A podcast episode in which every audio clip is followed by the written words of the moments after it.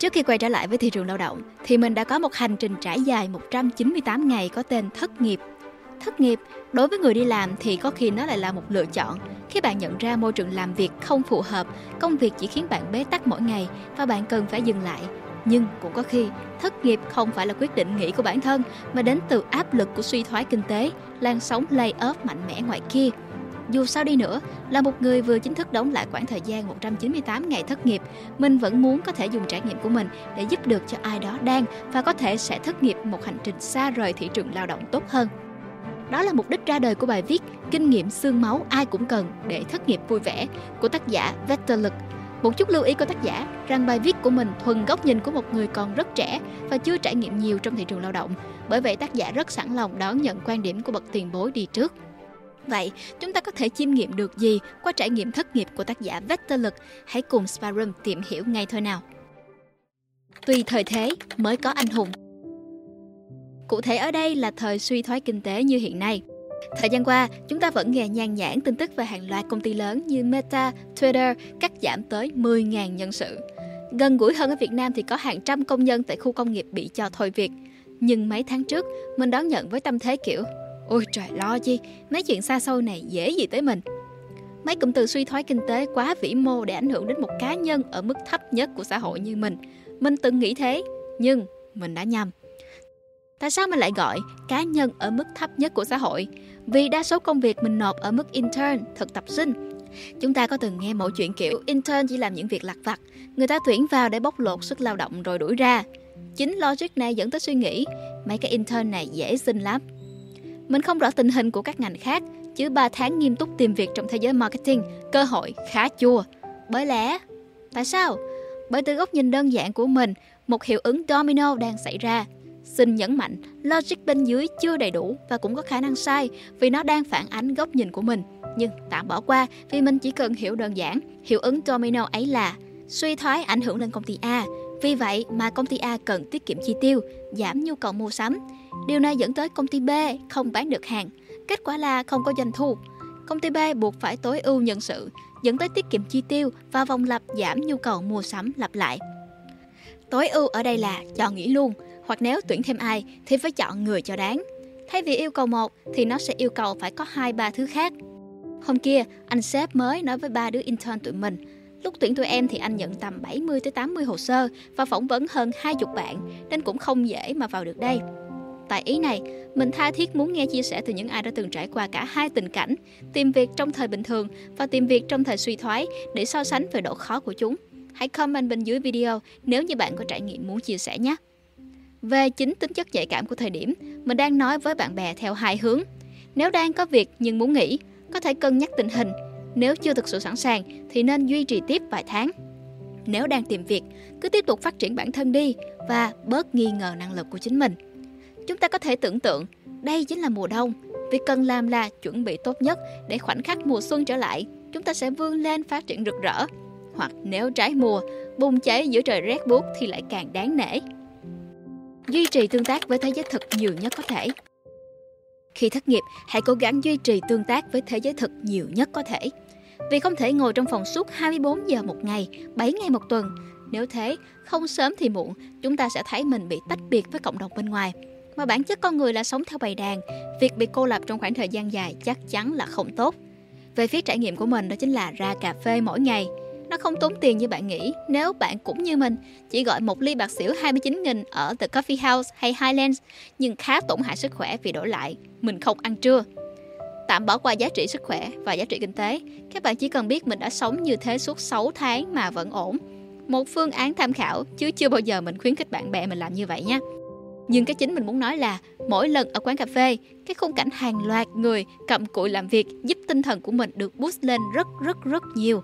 Kiểu như mình vẫn giống mọi người, vẫn làm việc, vẫn chung nhịp đập với xã hội. Còn nếu chúng ta thuộc style người thích ở nhà, làm việc tại gia thì vẫn ổn thôi. Mình đề xuất thỉnh thoảng đỡ gió ra quán cà phê thử xem sao. Nhưng mình cũng từng thử ở nhà và ngoài quán để so sánh hiệu suất. Kết quả thì bên ngoài tốt hơn nên mình chọn. Tất cả cũng chỉ hướng tới sự hiệu quả nên mọi người cứ thử rồi chọn phương án phù hợp nhất nhé. Miễn sao đừng tự cô lập bản thân với xã hội là được. Hạn chế sống trên thế giới ảo Duy trì với thế giới thực nhưng về thế giới ảo thì sao? thì mình lặng luôn, hạn chế tối đa việc xuất hiện không cần thiết. Vì mức độ không dùng một cách tuyệt đối là điều không thể, nên mình chọn phương án đó là 4 giảm. Giảm react, giảm comment, giảm chủ động inbox và giảm xem story. Bốn cái giảm dẫn tới một cái không lớn nhất, đó chính là không còn tồn tại trên mạng xã hội. Mục đích ư, có lẽ là không cho ai biết tình trạng của mình ra sao. Nghe giống như đang trốn tránh sự thật với lại lo sợ người khác nghĩ gì. Vậy có câu hỏi là nếu họ biết, họ có giúp mình được hay không? Nếu họ có thể giúp cụ thể qua việc giới thiệu việc làm thì sao? Với trải nghiệm của mình thì con đường này mà dẫn tới kết quả tốt thì 99% nhờ duyên, vì tự nhiên có người giúp đỡ hay còn gọi là quý nhân phù trợ. Nó cực kỳ khó bởi vì mình đã trải qua nhiều lần kiểu Ê mày, đang tìm việc hả? Ta có công việc này, mày xem thử nhé. Mình cũng háo hức trước khi thấy tiêu đề nhân viên nhập liệu, khác hoàn toàn thứ mình muốn. Bởi lẽ, mong muốn công việc ra sao, benefit như thế nào hay công ty đó cần có tiêu chuẩn gì, không ai rõ hơn chính bản thân mình. Việc một đứa bạn bình thường bằng tuổi giới thiệu, tỷ lệ thành công cực kỳ thấp. Nếu có anh chị hay tiền bối trong ngành giới thiệu lại là chuyện khác, đáng cân nhắc. Còn mình chỉ đề cập bạn bè cùng lứa. Nếu họ không giúp, hay chỉ động viên hay cười, thì nhìn chung vẫn không được gì cả. Mình đang xét theo tư duy trắng, đen, có hoặc không. Tạm bỏ qua giá trị tinh thần khi nhận được lời an ủi động viên.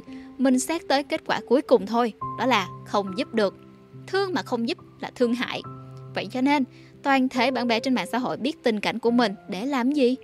Ngoài ra, hạn chế sống trên thế giới ảo giúp mình kiểm chứng nhiều quan điểm rằng hóa ra nó đúng.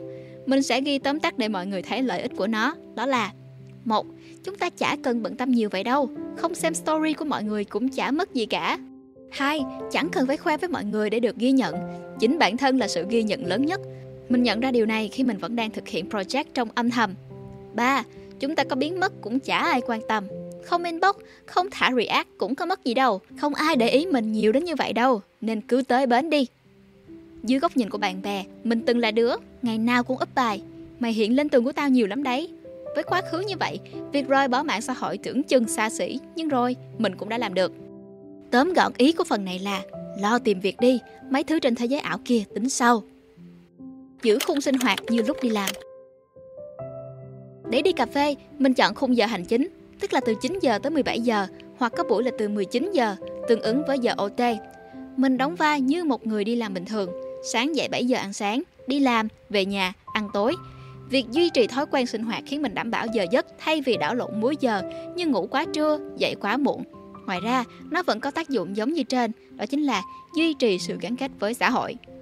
Nhờ sự chuẩn bị này, mình đã tránh được tình trạng sốc múi giờ hay bỡ ngỡ lạ lẫm khi đi làm trở lại.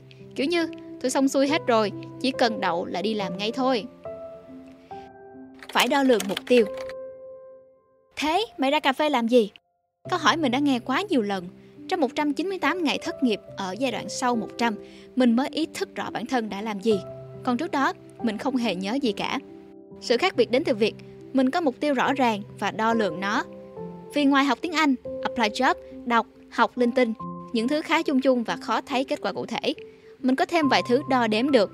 11 bài viết, 42 video, thay vì mơ hồ như kiểu mình tập viết, mình làm video. Với những người khác có thể là đọc 5 cuốn sách, du lịch hai nơi, học thêm 3 khóa trên Coursera. Còn nếu mục tiêu không đo đếm được như nhận thức, tư duy thì vẫn đáng hoan nghênh. Thành quả lớn nhất của mình trong giai đoạn thất nghiệp là sự nâng cao về mindset một cách rõ rệt, kiểu như bước sang chương mới luôn á. Tóm lại, không cần biết bạn có mục tiêu gì trong giai đoạn này, nhưng nếu có người hỏi, hồi thất nghiệp mày làm chi? Thì chúng ta sẽ trả lời một cách tự hào thay vì bỡ ngỡ và nói chung chung. Có thêm bạn đồng thất nghiệp Nghe khá quen thuộc nhưng nó giúp ích rõ rệt. Tuy hơn 90% thời gian mình đi cà phê một mình, nhưng thỉnh thoảng vẫn có vài đứa bạn đi cùng. Ngoài mặt tinh thần, việc có thêm bạn đồng thất nghiệp sẽ rất tốt trong việc góp ý CV, cách apply hay bạn bè sẽ cho chúng ta góc nhìn về ngành nghề đó. Không nhiều thì ít, chắc chắn chúng ta sẽ biết thêm đôi thứ bổ ích vì chúng ta chẳng biết chúng ta đang không biết điều gì. Một mình cũng tốt, nhưng nhiều mình cũng có cái hay của nó. Việc tìm ra được bạn đồng hành vào giai đoạn ngặt nghèo này cũng có ý nghĩa rất lớn, như tìm vợ, tìm chồng, thời gian lúc trưởng thành, gặp sếp trong công việc, thời gian lúc đi làm, tìm bạn đồng thất nghiệp, thời gian lúc thất nghiệp. Nó giải quyết vấn đề đúng thời điểm, như cha ông vẫn nói, lúc hoạn nạn mới biết bạn là ai. Với tuổi đời còn trẻ nhưng mình có niềm tin, mình sẽ mãi nhớ những người đã giúp mình trong thời điểm không mấy tươi sáng kia. trân trọng khi còn có thể. Chính xác thì ý này được mình bổ sung vào ngày làm việc thứ hai sau khi có công việc mới. So với rảnh full time cả về thời gian lẫn tâm trí, khi đi làm chúng ta mặc định sử dụng 8 tiếng, tức 1 phần 3 của một ngày cho công việc. Đó là thời gian trên lý thuyết, chứ nhiều lúc phải ôm việc về nhà mới kịp tiến độ, hoặc là về tới nhà mà tâm trí vẫn không được thảnh thơi. Điều trớ trêu là chúng ta thường nhận ra tầm quan trọng của một thứ vào lúc hoặc xảy ra biến cố, hoặc đã sắp mất nó, hoặc đã mất nó. Vậy nên, lời này gửi tới chúng ta đó chính là trân trọng khoảng thời gian thất nghiệp khi còn có thể. Đôi lời kết lại. Thất nghiệp vẫn là thứ không ai muốn, dù ở bất kỳ độ tuổi nào, nhưng nó sẽ tới vào một ngày nào đó. Mình tin rằng qua bài viết này, chúng ta có thể chuẩn bị thêm chút hành trang để sẵn sàng đón nhận nó một cách nhẹ nhàng và vững vàng hơn. Và trên đây là toàn bộ quan điểm của tác giả Vector Lực. Hãy tham khảo và chọn lọc những thông điệp phù hợp với bản thân bạn nha. Không biết ở đây có ai đang thất nghiệp hay không? Hãy comment chia sẻ câu chuyện của mình. Biết đâu chúng ta sẽ có nhiều chiến hữu đồng thất nghiệp tuyệt vời đấy. Hãy cho chúng mình biết cảm nghĩ của bạn về video lần này bên dưới phần bình luận nhé. Cảm ơn các bạn đã xem hết video lần này. Xin chào và hẹn gặp lại các bạn trong những video tiếp theo. Mình là Nguyễn Lê Minh Thi.